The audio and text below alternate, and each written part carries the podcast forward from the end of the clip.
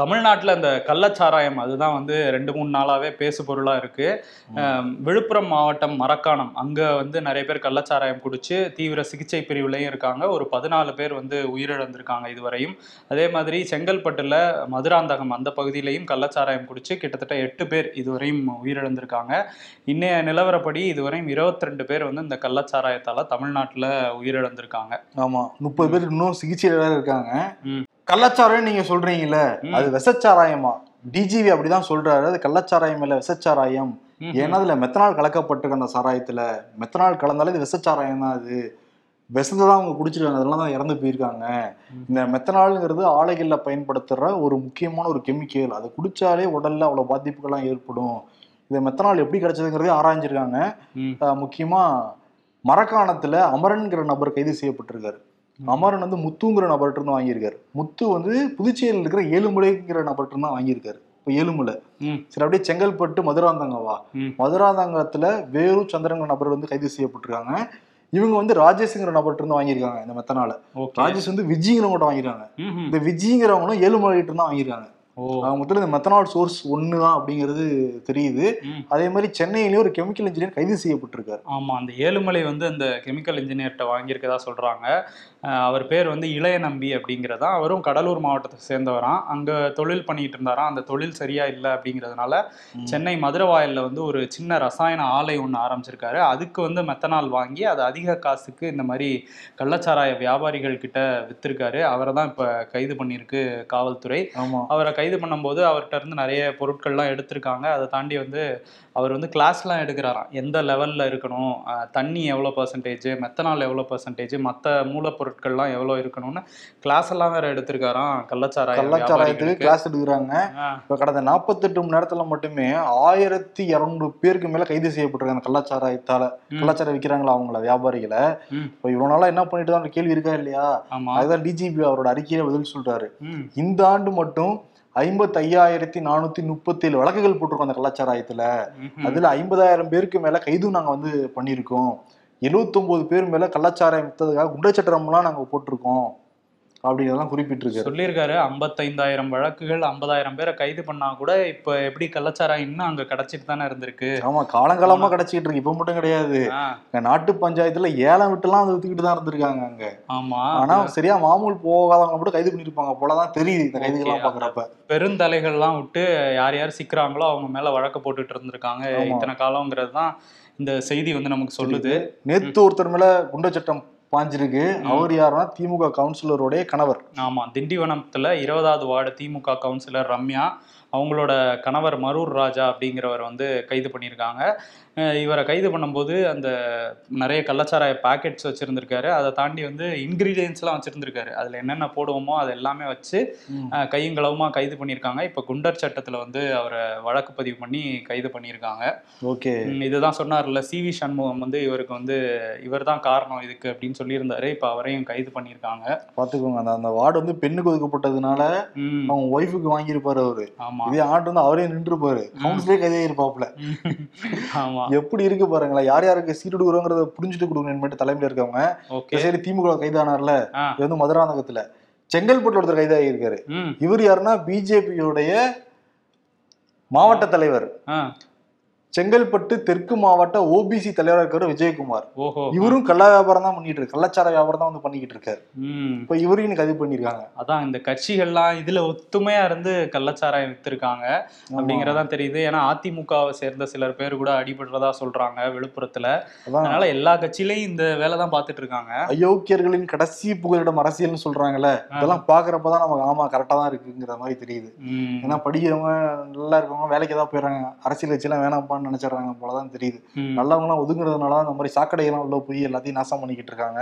ஆமா, இன்னொரு பக்கம் அந்த மரூர் ராஜா கைதானார்ல திமுகவை சேர்ந்தவர், அவர் வந்து ரொம்ப நெருங்கிய தொடர்புல இருக்காரு சஞ்சீவ் மஸ்தானோட அப்படின்னு சொல்லி அண்ணாமலை சொல்றாரு. அதனால அவர் வந்து பதவி விலகணும் அப்படின்னு சொல்லியிருக்காரு. அதை தாண்டி வந்து மதுவிலக்குத்துறையை வச்சிருக்க செந்தில் பாலாஜியும் இதுக்கு பொறுப்பேற்றுக்கிட்டு பதவி விலகணும் அப்படின்னு சொல்லியிருக்காரு. செந்தில் பாலாஜி தான் பல பிரச்சனைகள், இது ஒரு பிரச்சனை. சஞ்சீவ் மஸ்தான் சொன்னீங்கல்ல, சஞ்சீவ் மஸ்தான் கூட அந்த அக்யூஸ்டு கூட நிக்கிற போட்டோ பல இடங்கள் எடுத்திருக்காப்புல அவரு போட்டோ மஸ்தான் கூட. ஆமா, இன்னொன்னு என்னன்னா இன்னைக்கு அமைச்சர் நேற்று மஸ்தானும் பொன்முடியை சேர்ந்துதான் போய் அந்த 10 லட்சம் நிவாரணம் எல்லாம் கொடுத்துட்டு வந்தாங்க. 22 பேர் அந்த போயிருக்காங்க. 2,20,00,000 கொடுப்பாங்களா 22 பேருக்கு?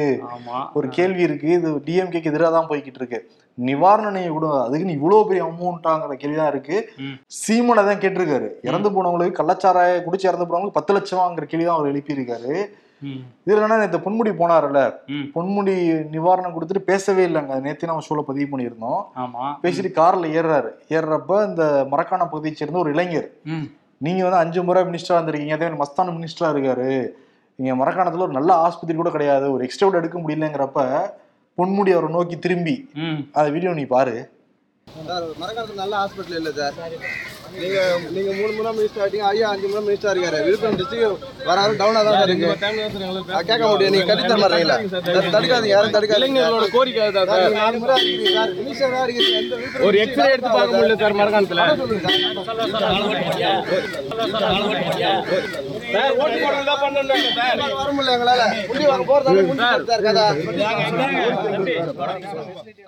கேட்டிருக்கோம் எல்லாருக்கும். கேட்காதவங்களுக்கு என்னன்னா, நீ எனக்கு ஓட்டு போட்டியா அப்படிங்கிறத திருப்பி கேட்டிருக்காரு பொன்முடி. அதுக்கு அந்த இளைஞர் வந்து ஒரு பதிலும் சொல்றாரு. ஓட்டு போட்டவங்களுக்கு தான் பண்ணுவீங்களா, எல்லாருக்கும் தானே பண்ணணும் அப்படின்னு கேட்கிறாரு. முதல்வர் என்ன சொல்றாரு, ஓட்டு போட்டவங்க ஓட்டு போடாதவங்க எல்லாருக்கும் மாடலாச்சு தான், திராவிட மாடலாச்சு அப்படிங்கிறாங்க. பட் இவர் போராட்டங்கள் எல்லாமே நீ எனக்கு ஓட்டு போட்டியா, நீ எனக்கு ஓட்டு போட்டியா, ஓட்டு போட்டிச்சிட்டீங்க இப்படின்லாம் கூட கொஞ்ச நாள் முன்னாடி சொல்லியிருந்தாரு. ஆமா, அப்ப ஓட்டு போடாம தான் அந்த தொகுதியில நீங்க வந்து எம்எல்ஏ ஆயிருக்கீங்களா, மினிஸ்டர் ஆயிருக்கீங்களா, இல்ல உங்க கட்சி ஆட்சிக்கு வந்து உட்கார்ந்துருக்கா. இன்னொன்னு என்னன்னா, ஓட்டு போடலன்னா கூட அவங்களுக்கும் நீங்க தான் மினிஸ்டர். ஆமா, அத கூட அமைச்சரால புரிஞ்சுக்க முடியலங்கிறது தெரியல. சரிப்பா, அரசியல்வாதிகள் வாயில தான் அட சொல்லுவாங்க, கட்டித்தரம் பாருன்னு ஒரு வாய் வார்த்தையில சொன்னா கூட குறைஞ்சு போயிருவாங்களா அவங்க? ஆமா, அந்த மஸ்தான் கூட அவரை தட்டி கொடுத்துட்டு தான் இருக்கிறாரு. இவர் அதுக்குள்ள உள்ள இருந்துட்டு நீ ஓட்டு போட்டியா அப்படின்னு கேட்கறது அவரோட அந்த மனப்பான்மையை காட்டுது. ஆட்டிடியூடே சரியில்லை. இது வந்து திமுக தான் ஆப்பா போய் முடியும். சரி, மரக்காணத்துல போய் அடுத்த டைம் போய் வாக்கு கேட்பா வரல பொன்முடி, என்ன ரியாக்ஷன் இருக்குதுன்னு பார்ப்போம். மக்கள் கேட்பாங்க, நீங்க எங்களுக்கு ஹாஸ்பிட்டல் கட்டி கொடுத்தீங்களா அப்படின்னு தான் கேட்க போறாங்க. அதுதான் நடக்க போகுது. இந்த விசச்சாராயம் குடிச்சு இறந்து போனவங்களுக்கு 10 லட்சம் ரூபா, இப்ப சிகிச்சையில் இருக்கவங்களுக்கு 50,000 ரூபா அறிவிச்சிருக்கு தமிழ்நாடு அரசு. இதுல கள்ளச்சாராயம் வித்து கைதாயிருக்காரு அம்மாவாசை அப்படிங்கிற நபரு. இவர் வித்தது மட்டும் இல்ல, அவரே குடிச்சிட்டு உடல்நல சிக்கலாம் அட்மிட் ஆயிருக்காரு. இப்ப தமிழ்நாடு அரசு என்ன பண்ணிருக்குன்னா, தாயிலும் கொண்டு அவருக்கு 50,000 ரூபா அறிவிச்சிருக்காங்கப்பா. குணமாயி வந்தவொன்னு அரெஸ்ட் பண்ணிக்குவாங்களா? அரெஸ்ட் பண்ணிதான் வச்சிருக்காங்க. வித்தவருக்கு 50,000 ரூபாயா? இது என்ன மாடல்னு எனக்கு தெரியலையே, புதுசா இருக்குது. அம்மாவாசை வேற பேரை பாத்தீங்களா? கள்ளச்சாராயம் வித்து கைதா இருக்கிற டிஎம்கே பிஜேபி மெம்பர்ஸை பத்தி பார்த்தோம். முக்கியமான நிர்வாகிகள் வேற கட்சியில் இவங்க. அதே மாதிரி விருதுநகரை சேர்ந்த முக்கியமான நிர்வாகி கைதா இருக்காரு. ஓகே, இவர் யாருன்னா விருதுநகருடைய மேற்கு மாவட்ட தலைவர். எந்த கட்சி? பிஜேபி. ஓஹோ. வி கே சுரேஷ், அவரோட அந்த மாவட்ட செயலாளர் கலையரசன், இவங்க 2 பேருமே கைதா இருக்காங்க. என்ன மேட்டர்னா, சிவகாசியில பாண்டியன் அப்படிங்கிற நபர் இருக்காரு. அவருக்கு வந்து 2 மகன்கள். 2 மகன்களுக்கும் மத்திய அரசுல வேலை வாங்கி தரணும் அவருடைய ஆசைப்போல இருக்கு. உடனே பிஜேபி கார அணுகுனா வேலை முடியும்னு கேள்விப்பட்ட உடனே தலைவர்லேயே போய் அணுகலான்னு சொல்லிட்டு பாண்டியன் போய் அணுகியிருக்காரு சுரேஷ் கிட்ட. எனக்கு 2 மகன்கள் இருக்காங்க, ஒரு பையனுக்கு ரயில்வேலையும் இன்னொரு பையனுக்கு கப்பலையும் வேலை வாங்கி கொடுத்துருக்கான்னு சொல்லியிருக்காரு. சரி, ஓகே, 9 லட்சம் எடுப்போம் அப்படின்ட்டு இருக்காரு. 9 லட்சத்தையும் கொடுத்துருக்காரு பாண்டியன் சுரேஷ் கிட்ட. ஓகே, இது நடந்தது 2017. வேலை வாங்கி தரேன், வேலை வாங்கி தரேன், வேலை வாங்கி தரேன்னு வேலையை வாங்கி தரல. கடைசியில பாண்டியன் கோவப்பட்டு சுரேஷ் கேட்கறப்ப 2 லட்சம் மட்டும் தான் கொடுத்துட்டு மீதியெல்லாம் செலவாயிருச்சு. செலவாயிருச்சுன்னா அவங்க வேலைக்கு ட்ரை பண்ணி பல பேருக்கு கொடுத்துட்டு செலவாயிருச்சான். 9 லட்சத்துல ஒருத்தருக்கு ரயில் வேலை வேலை, ஒருத்தருக்கு கப்பல்ல வேலையா. அந்த மாவட்ட தலைவரால் அவருக்கு சீட்டே வாங்க முடிஞ்சிருக்காரு. ஏன்னா போன தேர்தலாம் அவர் போட்டியிடல. இவர் ரயில் வேலை வேலை வாங்கி தரேன்னு சொன்னாங்க, நம்பி அவர் பணத்தை ஏமாந்துருக்காரு. விருதுநகர் மாவட்டம் அந்த குற்றப்பிரிவு போலீஸார்கிட்ட கம்ப்ளைண்ட் கொடுத்துருக்காரு. இப்ப வந்து முதல்ல செயலாளர் கலையரசன் அரெஸ்ட் பண்ணாங்க. உடனே தலைவர், மாவட்ட தலைவர் எஸ்கேப் ஆயிட்டாரு எங்கேயோ. வி கே சுரேஷ இப்ப போலீஸ் உடனே அடிச்சு அவர் தூக்கி இருக்கு. வி கே சுரேஷ இவர் வந்து மாவட்ட தலைவர், பிஜேபியோட மாவட்ட தலைவரா இருக்காரு.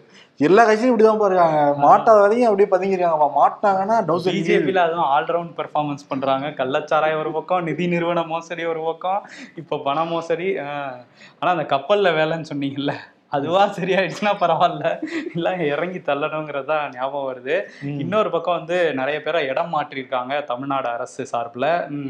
16 மாவட்ட ஆட்சியர்கள் உட்பட 48 IAS அதிகாரிகளை வந்து இடம் மாற்றம் பண்ணியிருக்காங்க. குறிப்பாக வந்து ககன்தீப் சிங், அவர் தான் வந்து கமிஷனராக இருந்தார் சென்னை கார்பரேஷனுக்கு, அவரை வந்து ஹெல்த் டிபார்ட்மெண்ட்டுக்கு செக்ரட்டரியாக மாற்றிட்டாங்க. அந்த கமிஷனர் போஸ்ட்டுக்கு வந்து ராதாகிருஷ்ணன் இருக்கார்ல, அவரை கொண்டு வந்திருக்காங்க. இது மாதிரி சிஎம்மோட முதன்மை செயலாளராக இருந்தார் உதயசந்திரன், அவர் வந்து ஃபினான்ஸ் செக்ரட்டரியாக மாற்றிருக்காங்க. முருகானந்தம் வந்து இப்போ சிஎம்மோட முதன்மை செயலாளராக இருப்பார் அப்படின்னு சொல்லியிருக்காங்க. டாஸ்மாகோட எம்டியாக இருந்த சுப்பிரமணியன், அவரையும் வந்து வேளாண் துறையோட கமிஷனராக மாற்றிட்டாங்க. அந்த டாஸ்மாக்கு வந்து விசாகன் அப்படிங்கிறவரை போட்டிருக்காங்க. கவிதா ராமு இருக்காங்கல்ல, அவங்கள வந்து சிஎம்டிஏக்கு மாற்றிட்டாங்க புதுக்கோட்டை கலெக்டர்லேருந்து. இந்த மாதிரி பல மாறுதல்கள் நடந்திருக்கு. ஓகே, இதோட சேர்த்து இன்னும் சில விஷயங்களும் சொல்கிறாங்க. இறையன்பு IAS, அவர் தானே இப்போ CSR இருக்கார் சீஃப் செக்ரட்டரியா, அவர் வந்து இந்த ஜூன் மாதத்தோட ஓய்வு பெறலாம் அப்படிங்கறத சொல்றாங்க. ஆமா, சைலேந்திராவும் ஓய்வு பெற போறாராம். அவங்க ரெண்டு பேர்ல யாரோ ஒருத்தர் ஒரு போஸ்ட் இருக்கு இப்பவே, இந்த TNPSC தலைவர் வேகண்டா தானே இருக்காங்க. 2 வருஷமா அது வரைக்கும் போடவே கிடையாது. யாரோ ஒருத்தர் அந்த பதவி உறுதினு தான் சொல்றாங்க. இந்த கலெக்டர்கள் மாத்திருக்காங்கல்ல, அதுல ஒரு சுவாரஸ்யமான சம்பவம் வந்து நடந்திருக்கு. இப்ப சிவகங்கை கலெக்டரா போட்டிருக்கவங்க யாருன்னா ஆயிஷா அஜித். இவங்களுடைய கணவர் வந்து ராமநாதபுரத்து கலெக்டரா போட்டிருக்காங்க. ஓ, பக்கத்து மாவட்டம் இல்லையா? ஆமா, பக்கத்து மாவட்டம். இத காரணமா தான் போட்டாங்களா, பக்கத்துல இருக்கணும்னு சொல்லிட்டு தான் போட்டாங்களாம். ஓஹோ. எடப்பாடி பழனிசாமி குஷியாக மாவட்ட செயலாளர் மீட்டிங் வந்து ராயப்பேட்டையில நடத்திக்கிட்டு இருக்காரு. தேர்தல் ஆணையம் வேற அங்கீகரிச்சு அவங்களுடைய இதுல எல்லாம் வேற கொடுத்துருக்காங்கல்ல, தலைவர் கெத்து தான். ஆமாம், அந்த இணையதளத்தில் வந்து நம்ம கட்சி விதிகள்லாம் ஏற்றிட்டாங்கன்னு சொல்லிட்டு மாவட்ட செயலாளர்கள் கூட்டத்தை கூட்டியிருந்தாரு. இப்போ 5 மணிக்கு இப்போ நம்ம பேசிட்டு இருக்கும்போது தொடங்கி நடந்துருக்கு. ஏதாவது பஞ்சாயத்தான்னு சொல்லிட்டு 1 மணி நேரம் 1.5 மணி நேரம் கழிச்சு தான் தெரியும் வெளியே. ஆமாம், ஏன்னா இதே மாதிரி மாவட்ட செயலாளர்கள் கூட்டத்தில் தான் ஜெயக்குமார் வெளியிருந்து சொன்னாரு, ஒற்றை தலைமையே இன்னும் வேணும்னு கேட்கறாங்க, ஓபிஎஸ் வேணான்னு சொல்றாங்கன்ட்டு. அங்கதான் ஆரம்பிச்சுது. ஆமா, ஆரம்பிச்சு வந்து இங்க நிக்குது. ஏன்னா இப்போ வந்து அவருக்கு அந்த பிரச்சனை இல்லை, பொதுச் செயலாளர் நான் தான் அப்படிங்கிற இதுலதான் கூட்டியிருக்காரு. இந்த பூத் கமிட்டி அதை பத்தி எல்லாம் பேசுவாங்கன்னு சொல்லியிருக்காங்க. அதை தாண்டி அந்த ஆகஸ்ட் 20 மாநாடு போட்டிருக்காருல மதுரையில, அதை பத்தியும் பேசப்படலாம் அப்படின்னு சொல்றாங்க. நம்ம என்ன பேசுறாங்கன்னு பார்த்துட்டு நாளைக்கு சொல்லலாம். சரி, இந்த மாவட்ட செயலர் கூட்டத்துல அமித்ஷா எடப்பாடி பழனிசாமி அவமானப்படுத்திட்டாருல, அதை பத்தி எல்லாம் பேசுவாங்களா? அதை பற்றிலாம் பேசுவாங்களான்னு தெரில. ஆனால் அவர் பேசின ஒரு விஷயம் வந்து இப்போ சிக்கலாயிருக்கு இந்த கள்ளச்சாராய விஷயத்தில். என் ஆட்சியெல்லாம், அதாவது அதிமுக ஆட்சியெல்லாம் ஒரு மரணம் கூட இல்லை அப்படின்னு சொல்லிட்டு இருந்தாரு. டக்குன்னு NCRB டேட்டாவை எடுத்து போட்டாங்க. அதில் வந்து 2020 20 பேர் வந்து கள்ளச்சாராயத்தால் மரணம் அடைஞ்சிருக்காங்கிற தகவல் இருக்குது. அது மட்டும் இல்லாமல் நாடாளுமன்றத்துலலாம் தமிழ்நாட்டில் இந்த மரணம் நடந்திருக்குன்னு பேசியிருக்காங்க அவர் ஆட்சி காலத்திலேயே. அவருக்கு அம்னீஷியா, அவர் ஆட்சியில் நடந்த மட்டும் எல்லாத்தையும் மறந்துடுவார். இவர் நேரில் கூட போல தூத்துக்குடி துப்பாக்கி சூடப்ப டிவியில் தானே பார்த்தாரு. முதல்வர் கூட நேர்ல போய் பார்த்து ஆறுதல் எல்லாம் சொல்லிட்டு வந்திருக்காரு. இப்ப இருக்கிற சொல்றோம்ப்பா, நான் சொல்றது விழுப்புரத்துக்கு போயிருக்காருன்னு சொல்றேன். ஆமா, அவர் ஒரு போக கூட கிடையாது, அவர் டிவியிலே பாத்துட்டு இருந்திருப்பாரு போல. ஆமா, ஓகே. இப்ப என்னன்னா இன்னொரு பிரச்சனை ஒண்ணு தமிழ்நாட்டுல சொல்றாங்க, மின்வெட்டு அங்கங்க இருக்கு அப்படிங்கிறது. சென்னையில சில இடங்கள்ல வந்து எங்களுக்கு மின்வெட்டு இருக்குன்னு நேற்று சாலை மறியல்லாம் பண்ணியிருக்காங்க. அது அரசியல் உள்நோக்கம் கொண்டதுன்னு திமுகல இருந்து சொல்றாங்க. இருந்தா கூட நமக்கே நிறைய மெசேஜ் வந்துச்சு இல்ல, அந்த இம்பர்ஃபெக்ட் ஷோ இதுலையும் சரி, ட்விட்டர்லலாம் கூட நம்மளை டேக் பண்ணி போட்டுட்டு இருந்தாங்க. இந்த மாதிரி மின்வெட்டு இருக்குது, அதுவும் நைட் நேரத்தில் நிறுத்துறாங்க அப்படின்ட்டு நிறைய பேர் கமெண்ட்ஸில் வந்து நீங்கள் சொன்னீங்கன்னா தெரியும் எந்தெந்த பகுதியில் இருக்குது அப்படின்னு. சென்னையில் ஒரு சில இடங்களில் இருக்குது, அதை நம்மளே பார்க்குறோம். இதுக்கு வந்து இன்றைக்கி மின்துறை அமைச்சர் இருக்கார்ல செந்தில் பாலாஜி, அவர் வந்து இன்றைக்கி பேட்டி கொடுத்துருக்காரு. மின் வெட்டு கிடையாது, அது மின் தடை தான். தடை ஏற்படுது ஒரு சில இடங்களில் பராமரிப்பு பணிக்காகவோ இல்லை அந்த ஓவர்லோட் ஆகும்போது கட் பண்ணுறாங்க. அதுக்குள்ளே நாங்கள் சீக்கிரமாக விரைந்து செயல்பட்டு அதை சரி பண்ணிடுறோம். அதே மின்தடை வந்து எல்லா ஏரியாலையும் ஒரே நேரத்துல வந்து நடக்கும், அது கரெக்டாக 1 மணி நேரம் அப்புறம் 2 மணி நேரம்லாம் நடக்குது மின்தடை. ஆமாம், நமக்கு ஒருத்தர் மெசேஜ் அனுப்பிச்சார், 3 மணி நேரம்லாம் தொடர்ச்சியாக நைட்டு கரண்ட் இல்லை, தூங்க முடியலன்னு சொல்லியிருந்தாருல்ல. வெக்க தாங்க முடியலைங்க, இவ்வளோ வெயில் கிரீம் அடிக்குது சென்னையில். ஆமாம், கோடை காலத்தில் பொதுவாக அந்த மின்சார நுகர்வு வந்து அதிகமாக தான் இருக்கும். அதை நாங்கள் மேனேஜ் பண்ணிவிடுவோம் அப்படின்னு சொல்கிறாங்க. ஆனால் நிறைய இருக்கதா சொல்கிறாங்க. நீங்களும் கமெண்ட்ஸில் சொல்லுங்கள் எந்தெந்த ஏரியாவில் எவ்வளோ நேரம் போகுது அப்படின்ட்டு. நம்ம செந்தில் பாலாஜி படித்து தெரிஞ்சுப்பார். ஆமாம், சரி, மின்துறை அமைச்சரை பற்றி பேசணும்ல. இப்போ புதுசாக ஒரு அமைச்சர் வந்திருக்காருல்ல டிஆரபி ராஜா, அவர் வந்து ஒரு வீடியோ வைரல் ஆகிட்டு இருக்கு. அவரோட வீடியோ, அவர் வந்து முன்னாள் முதலமைச்சர் கலைஞர் கருணாநிதியை பற்றி பேசுகிறாரு.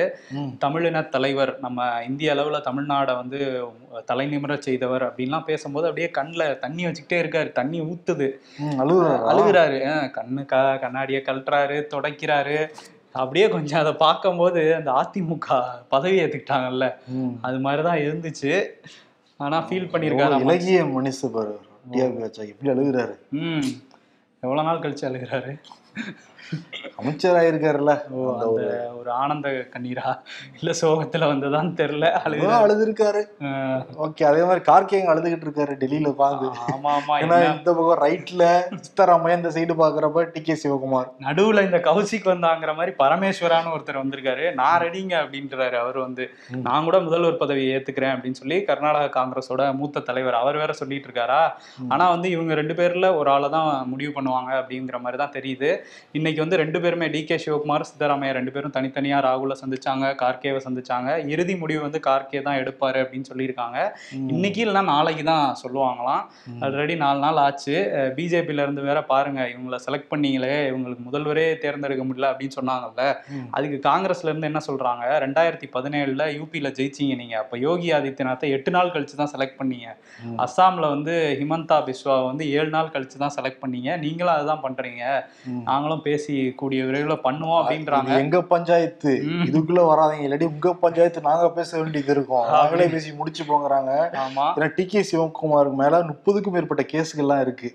இன்கேஸ் இவரை போட்டு ஏதாவது கைது பண்ணிட்டாங்கன்னா சிஎம் கைது பண்ணதுன்னு வந்துடும்ல. ஏன்னா எலெக்ஷன் ரிசல்ட் வந்து அடுத்த நாளே கர்நாடகா டிஜிபி வந்து பதவி உயர்வு பெற்று சிபிஐக்கு தலைவராக வர போறாரு. ஆமா, அவர் தான் ஃபுல்லா விசாரிச்சிருக்காரு டி கே சிவகுமார் கேஸ. ஆமா, அதனால மேலிடம் வந்து நிறைய விஷயங்கள் யோசிக்கிறாங்க. கட்சிக்கு ஆட்சி கெட்டது வந்துடக்கூடாது, ஏன்னா 2024 வேற வருதா இல்லையா. அதனால இப்போ 2 பிளான் வச்சிருக்கதா சொல்றாங்க. ஒன்னு வந்து 2.5 வருஷம் ரெண்டு பேருக்கும், இன்னொன்னு 2 வருஷம் எடுக்காதுப்பா. அது குமாரசாமி டிமி கொடுத்துருக்காருலாங்க பிஜேபிக்கு 2 வருஷம் சொல்லி. இதெல்லாம் வந்து போகுமா இல்லையா. சித்தாராமைக்கும் சரி, டி கே சிவகுமார் சரி, அவர் பிஜேபிக்கும் டிமிக்கு கொடுத்திருக்காரு, காங்கிரஸுக்கும் கொடுத்திருக்காரு குமாரசாமி. ஆனா இப்போ வந்து இவங்க ஒரே கட்சி தானே, அந்த மாதிரி ஒரு பிளான் வச்சிருக்காங்களா. அது இல்லைன்னா வந்து நான் எம்எல்ஏவாக இருந்துக்கிறேன் அப்படின்லாம் சொல்றாராம் டி கே சிவகுமார். கரெக்டில சொல்றாரு, எனக்கு சிஎம் இல்லாட்டி நான் எம்எல்ஏவா இருந்துக்கிறேன்னு சொல்றாராம். துணை முதலமைச்சர் தரோம் அப்படிங்கிற மாதிரி எல்லாம் கூட பேசி பார்த்துட்டு இருக்காங்களாம். அவர் என்ன நினைப்பாரு, நீங்க சொன்னீங்கல்ல வழக்குகள் நிறைய இருக்கு தூக்கிடுவாங்கன்ட்டு, அவர் என்ன நினைப்பாரு, சிஎம் நம்ம மேல கை வச்சிருவாங்களா, நம்ம மேல வேற வழக்கு இருக்கு, சிஎம் ஆயிடுவோம்னு நினைக்கிறாரோ என்னமோ. ஆனா ஒரு வழியா சீக்கிரம் சொல்லி விட்டாங்கன்னா தான் அவங்களுக்கு ஒரு நல்ல பேர் கிடைக்கும் கர்நாடகாவில். அந்த வெற்றி அப்படியே தக்க வச்சுக்க முடியும். இன்னொரு பக்கம் அந்த ராகுல் காந்தி இருக்காருல்ல, அவர் அமெரிக்கா போறாராம் ஜூன் முதல் வாரம். ஏன்னா மார்ச் மாசம் பிரிட்டன் போய் பேசினாரு, தேசத்தையே அவமதிச்சிட்டாங்கன்னு சொல்லிட்டு பிஜேபி காரங்கெல்லாம் சொல்லிக்கிட்டு இருந்தாங்க. இப்ப போய் அங்க இருக்கிற பல்கலைக்கழக மாணவர்கள் இந்திய வம்சாவளியிட்ட தான் உரையாற்ற போறான் ராகுல் காந்தி. அதனால இருக்கு, இப்ப ஒரு பஞ்சாயத்து இருக்கு என்ன பேச போறான்னு தெரியல. இந்த கர்நாடகா பத்தி பேசிட்டு இருந்தோம்ல, அங்க பிஜேபி வந்து இந்த தோல்விக்கு அப்புறம் வந்து நிறைய ரீஷஃபில் பண்ண போறாங்களாம். கட்சியோட எல்லா தலைவர்களையும் மாத்த போறாங்களாம், முக்கியமான அணி தலைவர்கள் எல்லாரையும். அவரு தெரியலையே, அவர் இங்க மாத்த மாட்டாங்கல்ல இனிமே, ஆசைப்படுற போல தெரியுது.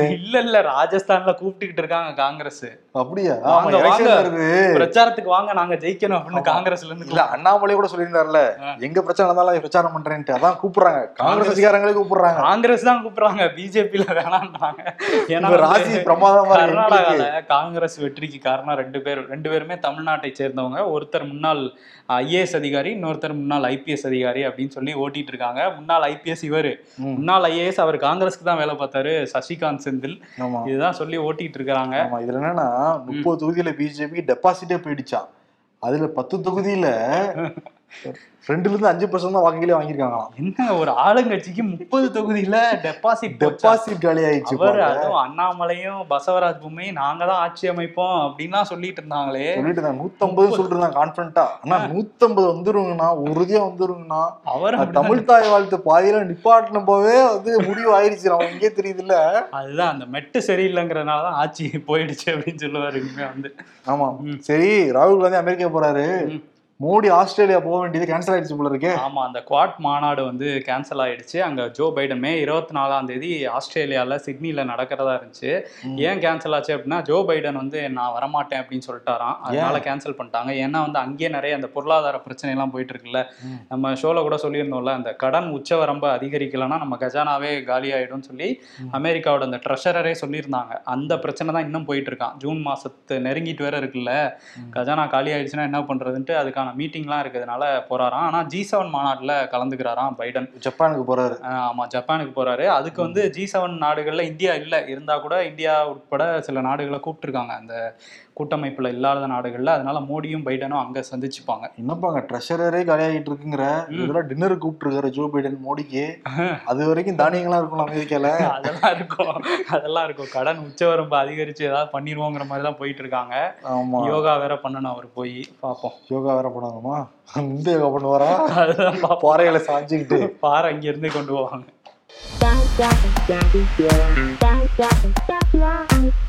இளங்காத்து வீசுது, இளங்காத்து எங்கம்மா வீசுது? பூரா அனல் காத்தால வீசுது.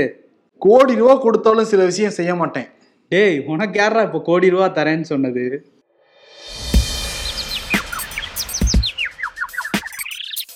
கள்ளச்சாராயம் குடிச்சு செத்து போனதுக்கு 10 லட்சம் ரூபாய் தரேன்னு ஒரு அறிக்கையை தான் விட்டோம். Dravida model total damage. இன்று முதல் 3 நாட்களுக்கு வெயில் பயங்கரமா இருக்கும், வானிலை ஆய்வு மையம் எச்சரிக்கை. அதுக்கப்புறம் அதை விட கொடூரமா இருக்கும், பயங்கரமா இருக்கும், பயமா இருக்கும், பயங்கரம். நமக்கு பயமா தான் பாருங்க.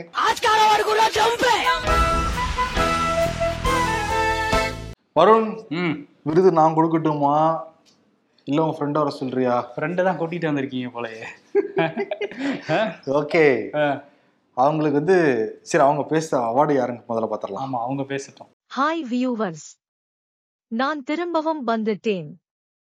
எனக்கு நீங்க நிறைய பெயர் சஜஸ்ட் பண்ணிருந்தீங்கன்னு சிபியும் வருணும் என்கிட்ட சொன்னாங்க. ரொம்ப நன்றி. அதிலிருந்து எனக்கு ஒரு பெயரை செலக்ட் பண்ணி சிபியும் வருணும் வர ஞாயிற்றுக்கிழமை வைக்க போறாங்க. அன்னைக்கு கண்டிப்பா வந்துடுங்க. சரி, அவார்டு யாருக்குன்னு பார்த்துடலாம்.